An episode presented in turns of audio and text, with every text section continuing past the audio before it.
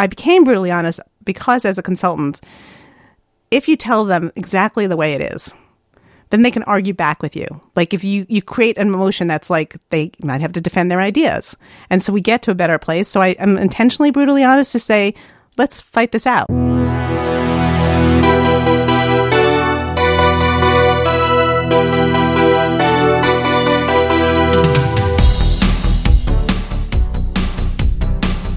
Hey, everybody, welcome to The Creative Rising, a series of conversations on career, courage, and creative leadership. I'm your host, Blake Howard, and today we're going to talk about a topic that on the surface seems pretty clear cut, pretty straightforward.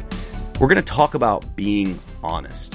Everyone acknowledges that telling the truth is the right thing to do. My four year old could tell you that. But being honest isn't as simple as it seems. There can be a real terror in telling the truth. For instance, when should you tell the truth? How? And in front of a client or a boss? What if your job or reputation is on the line? How honest should you be? Should you be pretty honest or should you be brutally honest? And most of us are afraid of being labeled as either too nice and as a pushover or too mean and as a prick. How do we avoid both extremes? And how do we even not be concerned with what other people think? To bolster our bravery and being tough truth tellers, we're going to learn from a friend of mine, Emily Cohen, who is a fabulous business consultant for creative agencies. I've worked with her for several years and I'm excited to learn more from her today. In fact, she just released a book titled Brutally Honest. So, Emily, how are you? Good. How are you? I'm good. I'm excited. Thanks for being here. So, to start, tell us a bit of your, uh, uh, tell us more about your backstory. Yeah. Did you come from a family where being direct and honest uh, was pretty normal? Oh, you could say that. Yeah. So my uh, mostly my father had no social filter, Okay. and uh, so he would just feel like he could say anything. And I was just used to growing up in that in that kind of environment, not thinking anything unusual. Um, and my favorite story about my father, if you don't mind me telling this great story, Please. was uh, when he met my mother-in-law for the first time. Uh, she wasn't my mother-in-law. Obviously, she was my fiance's mother. Um, also Puerto Rican. I'm Jewish, so already there was some kind of uh, issue going on. And we were having dinner, and they're all meeting each other. And my husband's a little heavy, not a lot, just a little. Okay. And uh, all his brothers are pretty heavy. And my father says to my future mother-in-law, "I see where your sons get their weight problem from." Wow. and it was terrifying but he was sort of telling the truth. Yeah. right? And so whether that was appropriate or not it took her a year to get over that. But once she got used to it and realized who he was she found it adorable. Hmm. Okay. but it took a good year and that's typically what i found with my father. And so i've learned over the years to tailor that strategy a little bit and to be a little softer. And people when they hear that story think it's horrifying. For me it's just it's so part of it was just part of he is, growing up yeah. and i never thought anything other than other than just go oop there goes my dad again Yeah. you know so, as, as you've uh, grown your career over time, was there a moment when you realized the value of being direct and telling the truth? Oh yeah, I think that it, it came a little bit later in life, a little bit. Um, I, I think it was a gradual thing. I don't think I was always. I've always been very honest and sort of direct. Um, but this idea of being brutally honest and being it comes from being a consultant. So because my clients sometimes have to hear the truth, Right. um, and I think that a lot of times I became brutally honest because as a consultant, if you tell them exactly the way it is, then they can argue back with you. Like if you you create an emotion that's like they might have to defend their ideas, and so we get to a better place. So I am intentionally brutally honest to say, let's fight this out. Like defend your ideas, make sure it's you know you believe in it completely, and I can get pretty direct um, with my clients. yeah. you know, if they're doing something stupid that's going to hurt their business, I'm pretty much going to say that seems like a stupid idea. Can you explain it to me? wow. So, the, the poking the bear strategy. You're going to poke the bear a bit. I'm going to poke it, but very how it intentionally. reacts, yeah. yeah. and sometimes not intentionally. Sometimes I do it just because that's who I am, and over time, you know, I've just gotten worse at it.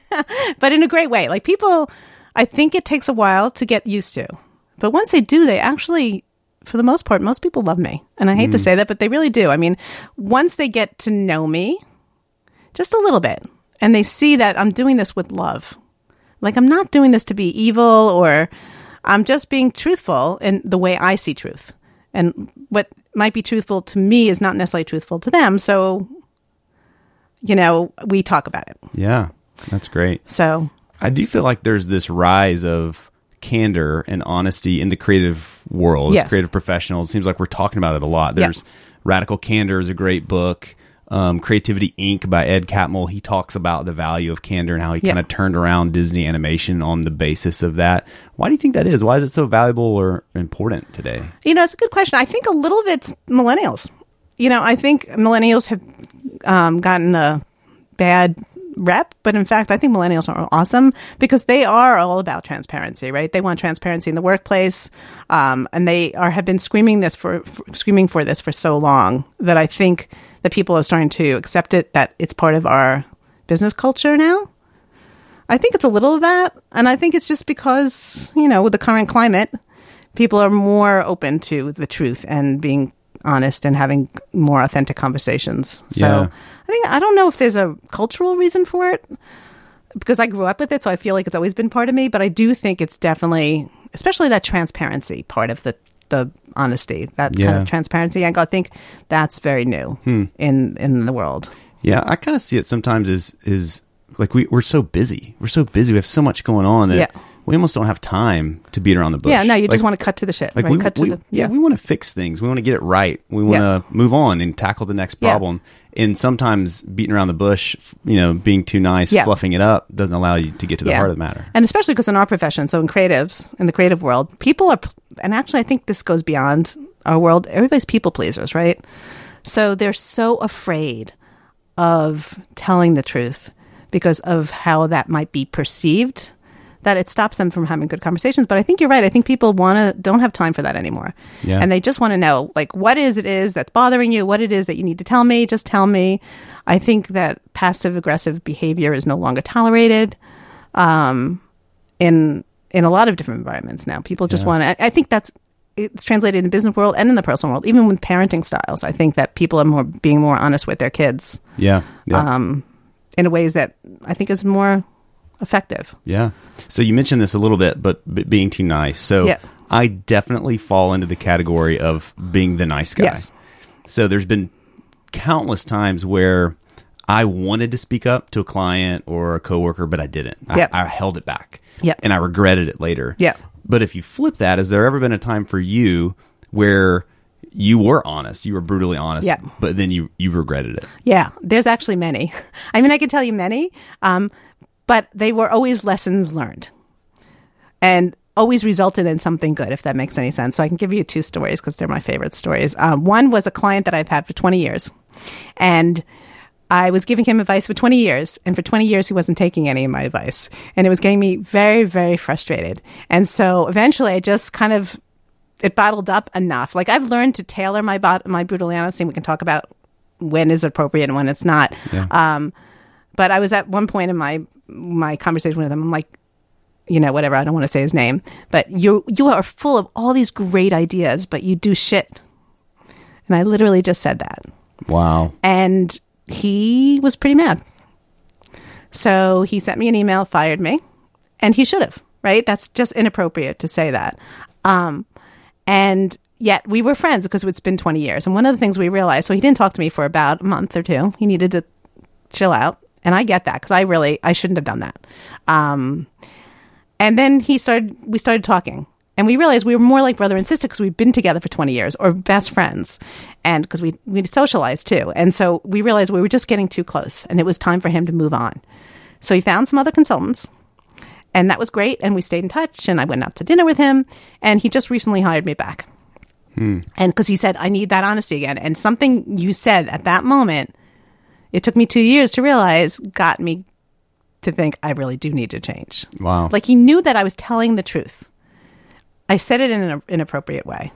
Um, but I was so frustrated at that point, and it made it made a difference. It took two years, but it made a difference. and sometimes you, you have to kind of cut through the clutter, right? Yeah, I mean, sometimes you have to say that sharp word Yeah. or words to get someone's attention. Yeah, and that's what I was talking about earlier. Just that kind of battle. You know, unfortunately, this battle took about two years to get Yeah. to, but yeah. And then another time I was in a meeting, this probably was not great either, where I was in a meeting with a CMO and all his team. And he was a new CMO, and he kept, which a lot of CMOs will do, pivoting the conversation all about him. Hmm. And he was a windbag. And my, I, so this is one of the reasons why I'm also brutally honest. My face is not a poker face, like my husband likes to say. And so, if you, even if I'm not telling the truth, you can see it, the truth in my face. And so, the CMO at one point said, "You don't like me, do you?" In the meeting, in front of everybody. Wow. And I said, "It's not that I don't like you, but I think you're really a windbag." and you're taking the conversation in a different way. And he's like, "Oh, oh, you know, I probably am doing that." And right then, it changed the whole meeting. Wow. First I, I wonder thought- if it, it, anyone had ever called him a windbag before. He was brand new, so no one wanted to speak up. So as a consultant, I'm a lay- I can I have a little bit more of a leeway in that way. People forgive consultants easily than they do their staff. Yeah. Um, because staff are fearing of fearing of fire being a fear of being fired. Sure. Um, I didn't care if they got fired because I got paid my my fee already, and I was just like, if we, you're hiring me for an expertise, if you're gonna delay where we need to go, then I need to get us back on track. Right. So I just said that. I could have, again, framed it in a different way. But this is what I've sort of getting, gotten known for. And I do this in my personal life too. So um, it's not just my business life. So I have another question around the timing. Yeah. But so so I think about timing sometimes of, of being honest from a project perspective. So Okay. you have a choice in a project cycle to be a hard up front. Like let's have the hard conversations. Let's talk about scope, Yeah. timeline, price, expectations, all the hard things that we don't really want to talk about. Yeah. You can do that up front. Um, and then the rest of the project's probably going to be smooth. It'll be easy. Yeah. But if you don't have those hard conversations up front and you make it easy, we're we're excited to jump in to figure Yeah. this out together. Inevitably, the second half of the project's probably going to be hard. Yeah, You exactly. You didn't figure that out, right? Yeah, yeah. So it's kind of the hard, easy, easy, hard sort of Yeah. an idea. But what about with a career? With like a life cycle of a career, Right. When should creatives be honest? You know, because I think about an intern coming into our office and and saying something from a place that's not really wise. You know, they don't Yeah. really know it yet, Right. But they're trying to be honest, and that's their truth right now, Right. So, what what advice would you give around the timing of of being honest from a career perspective? That's a really good point. I think a lot of it takes, first of all, you have to be honest with yourself. So I think um, that also is important to like think about what you need for whatever business situation you're in when you're just starting your career. So if you're in an interview, what are the things you need to, what are the key points you want to say? What do you know about yourself that you shouldn't say? What are you looking for in the job? Um, you know, whenever I go out of the house, my husband always says, because he knows me so well, he's like, these are the three things you shouldn't talk about today.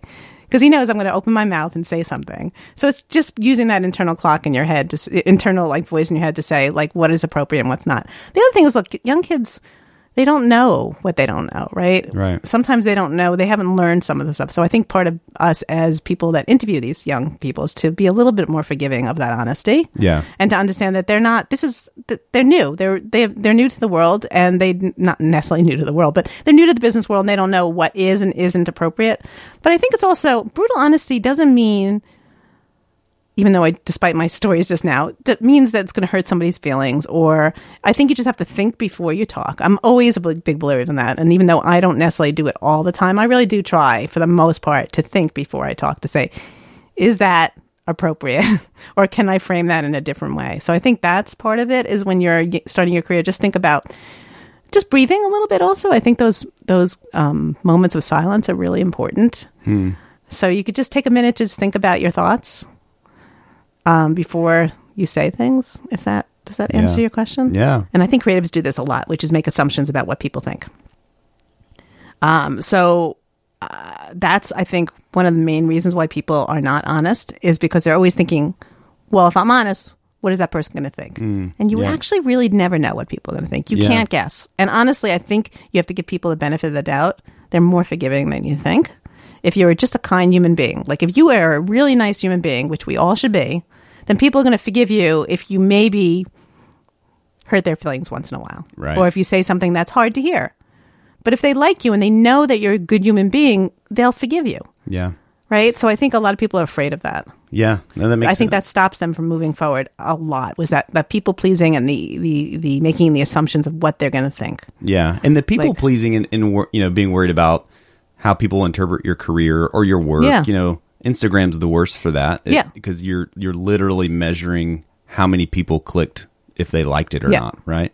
So we put that pressure on ourselves, and it almost comes out of a place of insecurity. It's Yeah. like, Oh, will completely. will people like me? So there's this interesting parallel between security and honesty. I'm going to be Mm-hmm. Yeah. more honest with people that I love because I'm secure in maybe our relationship, or they they know really who I am.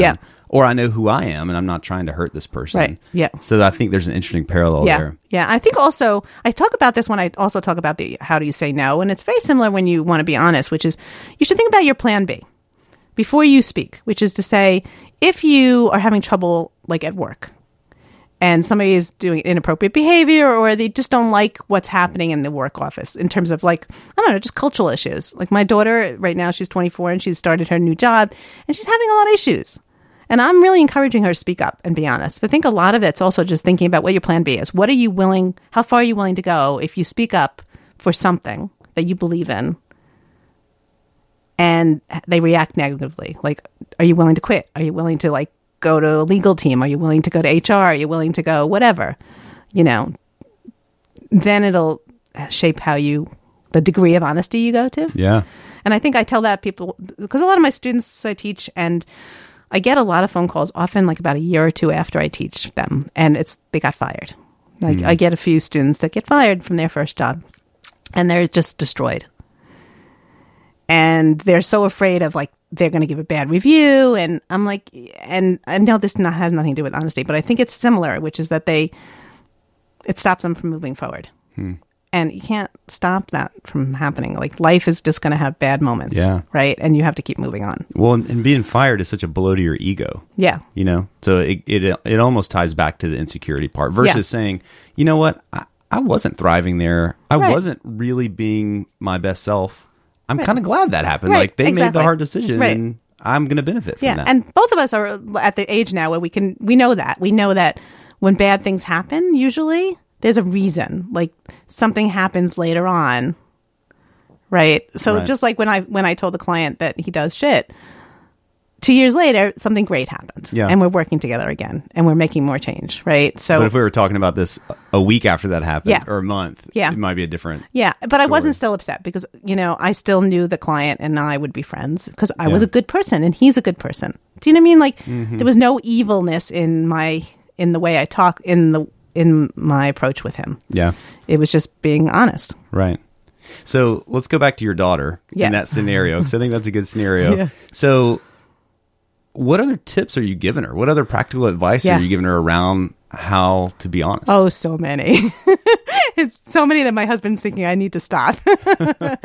um, she's she's new. This is her second job out of college. Um, in the first job, she was a leader in that company. She was more like she went right from college to become a director of marketing, like crazy. Like she's you know, and so then she joined a company. She's a project manager in an advertising agency, and she's now at the bottom of the rung. And so because her, her title has changed, you know, she's project coordinator, which is not even project manager, right? Um, I'm just giving her a lot of advice about, first of all, how to handle that. That you are the lowest and you're not used to being the lowest on the totem pole, even though she's 24, 25, 24, I think she is. Um, you think I'd know that better? um, so I've been giving her a lot of advice about being just really tell the tell the people that you're working with, both the coworkers as well as the people that she reports to, her challenges. You know, the challenge is that she now has to learn that she's what she's struggling with, and I'm trying to help her with it. And I think I need to bug out a little bit. I think I'm overly business consultant with her, Oh yeah. so I think I'm a, I need to pull back, blurring the But- lines of mom and Yeah. consultant. But I've taught both my kids to stand up for themselves. Yeah. I'm a big believer in standing up for yourself. I mean, Yeah. I never, I didn't want them to be kind of followers. I wanted them to be, take charge of their lives. And if they weren't happy, to make changes and to affect change and to tell people how they were feeling. So I've always encouraged her to that. What now what's happening is now she's speaking up for everybody else on the team. Hmm. And so they've literally physically separated her from some other people on the team because they feel like she's riling up the team. I don't. I don't. Th- I think that was my impression. My impression was they separated it for this, and I think when I found out they didn't separate it for that. They wanted to just separate all the project coordinators into different areas of the business. You know, mm. which I got, but I made an assumption. So I'm just trying to give her advice about speaking up, but just knowing also that you don't necessarily speak. You have to speak for your team, but it's not your job to worry about everybody and you sort of have to worry about yourself first because she's the project coordinator. So what if she can affect change with her role, then she can help others do their role better. So Yeah. I've been talking to her about that and just how to manage the hierarchy of things.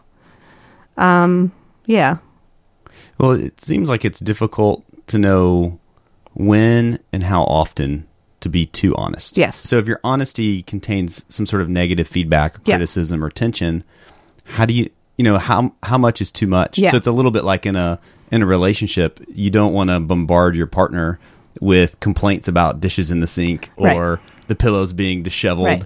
Eventually it gets annoying, right? Yeah. You have to learn to choose your battles. Yes. Yeah, choosing battles is a great advice. I wish I had said that. That definitely is something that's important. I think the other thing is not to finger point. So, like, even with your husband not doing the dishes or your wife, you know, it's like somehow the dishes are not getting done. We need to work better at that. Like, so I think there is a way you can handle it, which is if you blame somebody, and this is also about saying no, right? If you say, Blake, you did this wrong, what you're going to do is get defensive.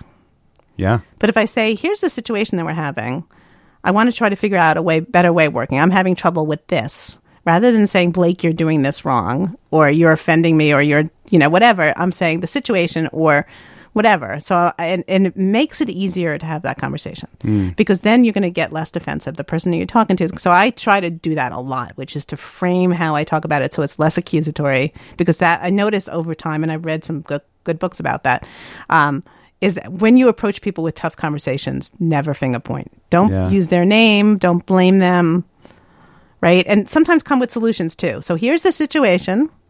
Here's here's three ways I can fix this. I had a client um, in Boston, and so a lot of our conversations were virtual.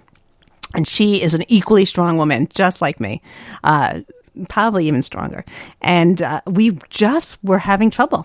I don't know how to explain it, but we were not communicating well. And I finally said, um, I don't want to say her name, but we're having trouble communicating. What's going on? She goes, Oh, I'm so glad you told me that because I'm feeling the same way.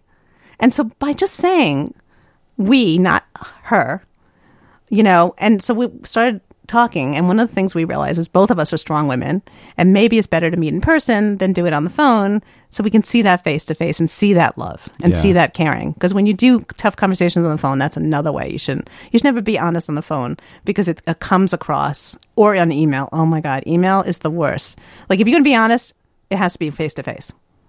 Yeah. And I think that's really hard for people because It's they really hard because the easy option is a text Yeah. or an email. Yeah, and that's when you frame things badly, and when things can get mis- misinterpreted. But if you do it face to face, they see that love in your face. They see that caring. They see that you're upset, and that makes a big difference in the conversation. So I would say that I, whenever I'm honest, it's usually face to face. Yeah, that's good. Well, I love I love starting out with framing the situation. Yeah. And owning it, letting it be a bit inclusive because it, it does kind of take the the tension out of it. Yeah. Like this is something that we together need to solve and Yeah. figure out. And sometimes starting the tough conversation is the hardest thing for Yeah. me. Like how am I actually going to just go and Yeah. start? You have know? to find the right moment, right? Yeah. So, because people are in bad moods or there's stress going on, so you have to find.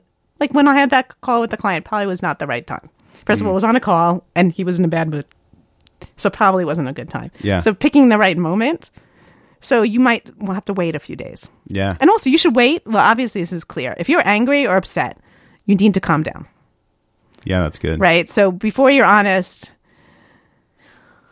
you should think about like some people say go to your like go to your balcony go to your quiet space um except that i do think sometimes seeing that emotional response does impact how you talk about things so sometimes if you are upset i don't actually mind you talking right then because then they can feel the upset i think it's when anger when you're angry Yeah. that's when you need to calm down There's a friend of mine, Rick Anwell, who said if you're in a client meeting and you feel like you need to make a statement, to ask yourself, should this be said? right Should this be said by me?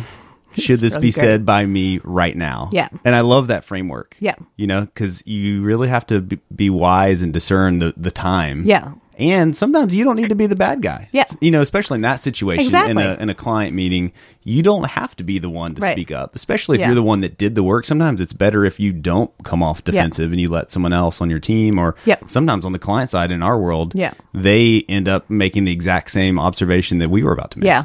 I think also your team has to be empowered to say the thing is your team probably won't feel comfortable being honest because if you haven't led the way, so sometimes you might have to be honest for yourself because your team's not going to do it. So you have to depend depends on the team you go to, Yeah. you have behind you. But yeah, I completely agree. For me, it's the, the voice in my head is my husband's.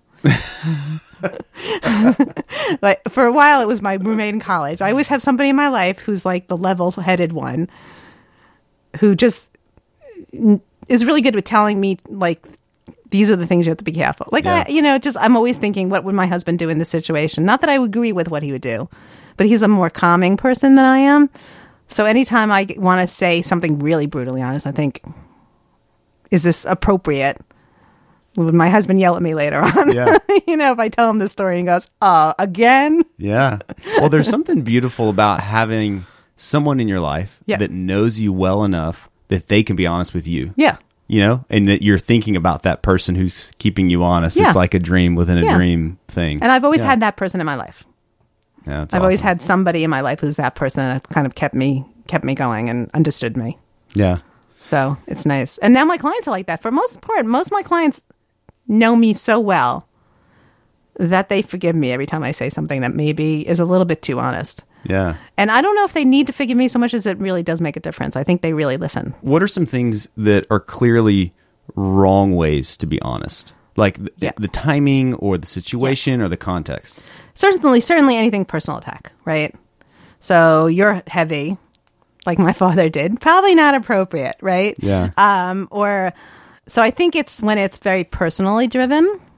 Um, so, but if they ask your opinion, like, what do you think of this dress? I think you should, you know, tell them the truth if they don't look good. Yeah. Um, so I think you have to pick your battle again. Pick like the situation, but for most part, I think honesty always applies, except when you're going to hurt somebody's feelings. Um, I think people it cuts through all the shit. Like you just get right to the point, and people, I think, for the most part, appreciate that. I mean, Yeah. I'm from the East Coast, so obviously it's a little bit different depending on where you are in the country. right. Um, so us New Yorkers are sort of more honest than say you Yeah. Southerners. Yeah. So part of it's also adapting to the environment you're in, right? Sure. So I had some clients in Texas, for instance, and the Midwest. And so I realized, okay, this is a different kind of culture for me. And so I think that was also part of it was like, who are you talking to? yeah. And what is going to resonate? What's the best way to work with them? So sometimes brutally honest is not going to be appropriate. Yeah, that's good. Um, but being honest is. Yeah. Right. Or, or what are some practical tips for most of us that fall into the nice girl or guy category Right. that maybe if there's a spectrum of pushover and prick, Right. w- we maybe skew a little bit towards the Yeah. pushover. Like, what are some ad- advice or what are some tips that you can give us to to be more brutally honest? Yeah. And I think that's the, just that you see those two different angles. There's the prick or the nice person. There's not, that's life is much more subtle than that, right? Like, I know there's stuff in between, but I think that already stops you from moving forward, right? So stopping all those things, all the stories you tell in your head, that's stopping you from talking. So I think part of it's, again, this idea of assumptions, which is if you can try to stop thinking about what other people are going to think, I think that helps you be a little bit more honest. Does that make sense? Yeah. Like, I really think you should stop thinking about, oh, they're going to fire me or they're going to feel this way. Just think about what it is I need to say. How do I frame it appropriately? And is it, and I think like what your friend said, asking those questions. Yeah. You know, should I say this? Is it the right person I'm saying it to? And should that be me saying it? You Yeah. know? And I like the idea of of the relationship too. Like how how much equity do I have built up in Yeah. this? You know, like if if, if I just met someone, Yeah. being honest might be being direct and being brutally honest might be a bit tough. But Yeah. if it's someone that you've known for a long time, Right. that they don't cast you as someone that's just going to be mean to be mean, Right. They know that it's going to come from love, Yeah, right? absolutely. And I think, but even people, maybe they're not perfect strangers, absolutely not perfect strangers, or maybe people that met you for a day, but if they've known you for at least a week or two, then you still can be honest. Like if you're in a new to a job, you know, you don't want to already, and you're really unhappy with some things that are happening. Wait a few, maybe a few weeks, but then you can speak up. I think it's perfectly okay to say, here's the things I'm struggling with, you know, or I don't understand these things. I think it's perfectly fine to think to do that. I don't know if bosses always appreciate it, but I do think more and more people are speaking up. So I think it's more and more um, appreciated. Yeah. I think there's a generational thing, right? So I think Yeah. people in my generation, um, in my 50s, do have problems with that. And they need to get over it. Yeah, there's there's a correlation between respect and honesty, perhaps from that perspective of there was a time where if you were the boss, you did not get No, feedback right. from your direct Exactly. report, and that's changed. the world's completely changed. Yeah. Yeah. I mean, people feel like they should be all speaking up. And I, I love that. I absolutely love that because I grew up with that.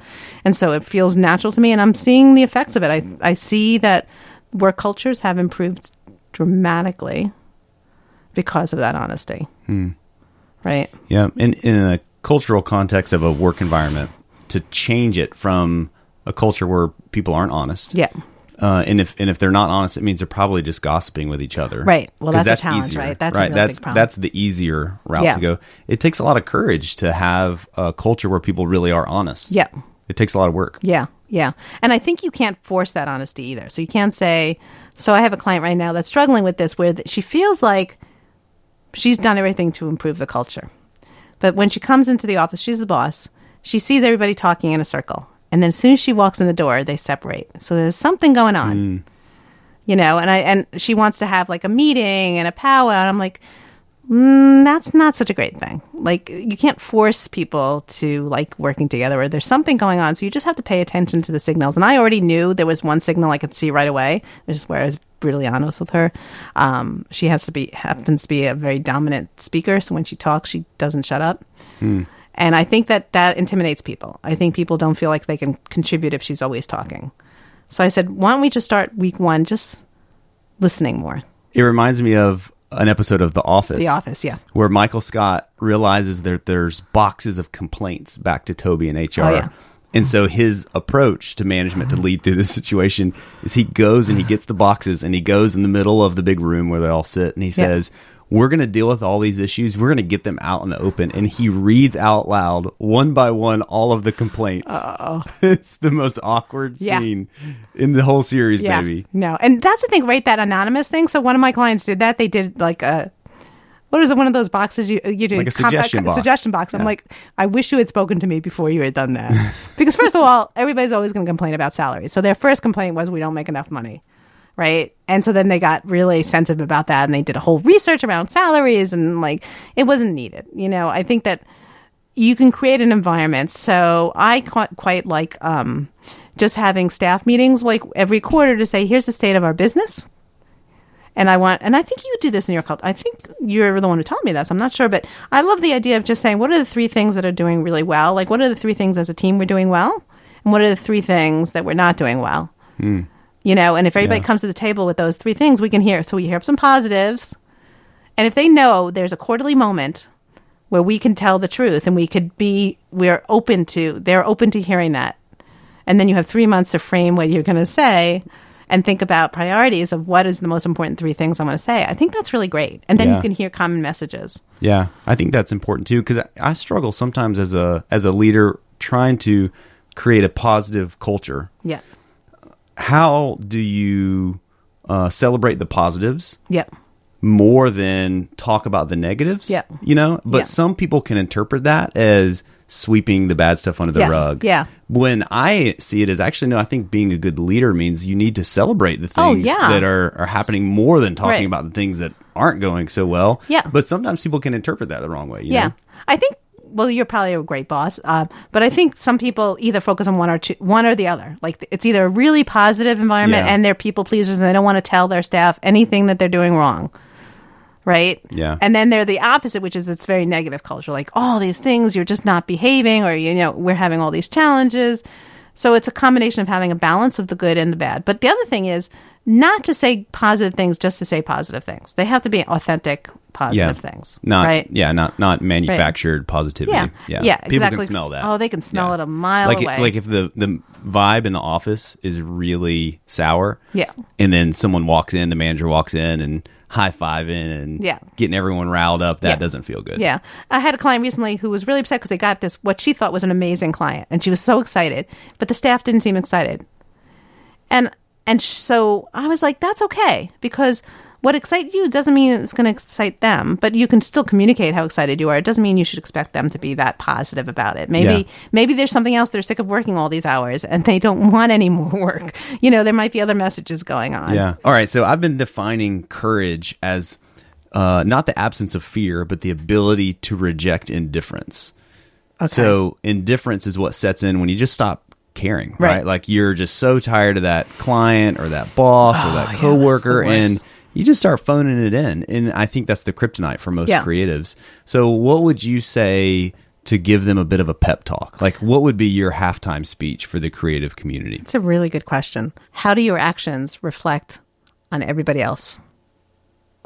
It may be that you're reflecting on the team, or you're reflecting on your company, or you're reflecting on the industry as a whole. I don't think people make enough assumptions about, okay, before you speak about something, make sure it's reflective of your values and of the values of whoever you, you're representing in that honest conversation. Hmm, yeah. Well, it's so hard. So many, so many people don't even know their own values. They Yeah. don't know what they stand for. Right, exactly. So a process of being honest with yourself, that's a first step. Yeah, Right. right. To go through that mental exercise or a literal exercise of writing them down. What do I stand for? Yeah. What what convicts me? What breaks my heart? What gets me energized? Like Yeah. those areas are what you value. Yeah, and I think those knowing those values makes helps you make decisions easier, right? Especially tough decisions and tough conversations. Yeah. It's a bit of a compass. Yeah, yeah, and to and to recognize those values. You know, I'm always so I do those uh, those bus strategic business planning retreats where I spend a day with my clients planning kind of like all those things about their business. Who are they? Where do they want to go? How do they get there? And I actually do that with my kids every year. Which is just just think about and I know this sounds crazy, I'm maybe a crazy mother, but I spend a day with them to say, what do you want to do with life? You know, where do you want to go and what are your values? Wow. and what are you driving this year? And they love it. They feel like it's, and they keep wanting me to do it with all their friends. You know, it's just a moment to be honest with yourself about who you are. What kind of job do you really want? Don't listen to all these voices in your head. Like you have your parents telling you what you think they think you should do, right? Uh, you have your teachers telling you. You need to like look at who you are as a human being what do you want to be. And so having just a day to think about that, Wow. they love it. They look forward to it every year that we do it as much That's- as we can. Now that they're out of the house, I don't know if they'll do it as much, but yeah, it was very helpful. Right? Yeah. Well, it, it strikes me that that honesty requires space. Like you have to have you have to carve out time. Yes. To have Yes. those hard questions and to figure that stuff out, you know? Yeah. No, that's really true. But a lot of us don't make time for it. well, a lot of us don't have time, right? So that's the biggest. You speak to everybody. Everybody says they don't have enough time for anything, right? Yeah. So that's the biggest thing. And so the thing that we spend, we neglect in terms of time is ourselves. And that's the most important person, right? If you're not happy, then everybody around you is going to be miserable. Yeah. So I think that honesty has to come from yourself first. Be honest with yourself and take the time for yourself. Right? It's not even self care. Like I believe in self care, but I'm talking about like really psychological care too. Like who are you as a human being? Who do you want to be? Are you happy? Where do you want to go? Because too many people live in an unhappy like they should be happy. That's great. You know, if you're unhappy, Yeah. then look to yourself and say, What is why is why am I unhappy? How can I change it? Yeah. How can I affect change? And that might be about being honest. Yeah. And and it just takes courage to ask those questions. Yeah. Some people don't want to even ask those Yeah, questions 'cause they're afraid of the answer. Yeah. Jinx. yeah. it's really true, especially when you're asked questions of yourself. Yeah. And also because those changes could be big risks, right? So part of it's taking risks. Right. Yeah. And Well, I, I think that's I beyond, beyond just the people pleaser. I think it's also people of fear of risk. Like what could happen? Oh, that's bad. Right. You know, and I think life in business and anyway, you, you, you take risks. If you don't take risks, you don't move forward. Yeah. Well, Emily, thank you so much. Oh, We've welcome. covered a lot here. We've learned how to tell the truth a little bit more delicately, but a little bit more honestly. We've had some good life lessons. We've uh, discussed a lot of things, and thank you for your wisdom. Thanks for writing this book. Tell people how they can find your book. Oh yeah, so it's um, called Brutally Honest, and it's actually not necessarily about being honest. It's named after what I'm known for as a brutally honest consultant. Um, it's a business book for creatives, and it's available at my website www.emilycohen.com. But it's also available um, through my self-publishing site, which is booksellersdaughter.com, because my father was a bookseller, so I named it after him. Oh, there you go. Nice. So yeah, All right. Well, thank you so much, Emily. thanks for having me. It was really great.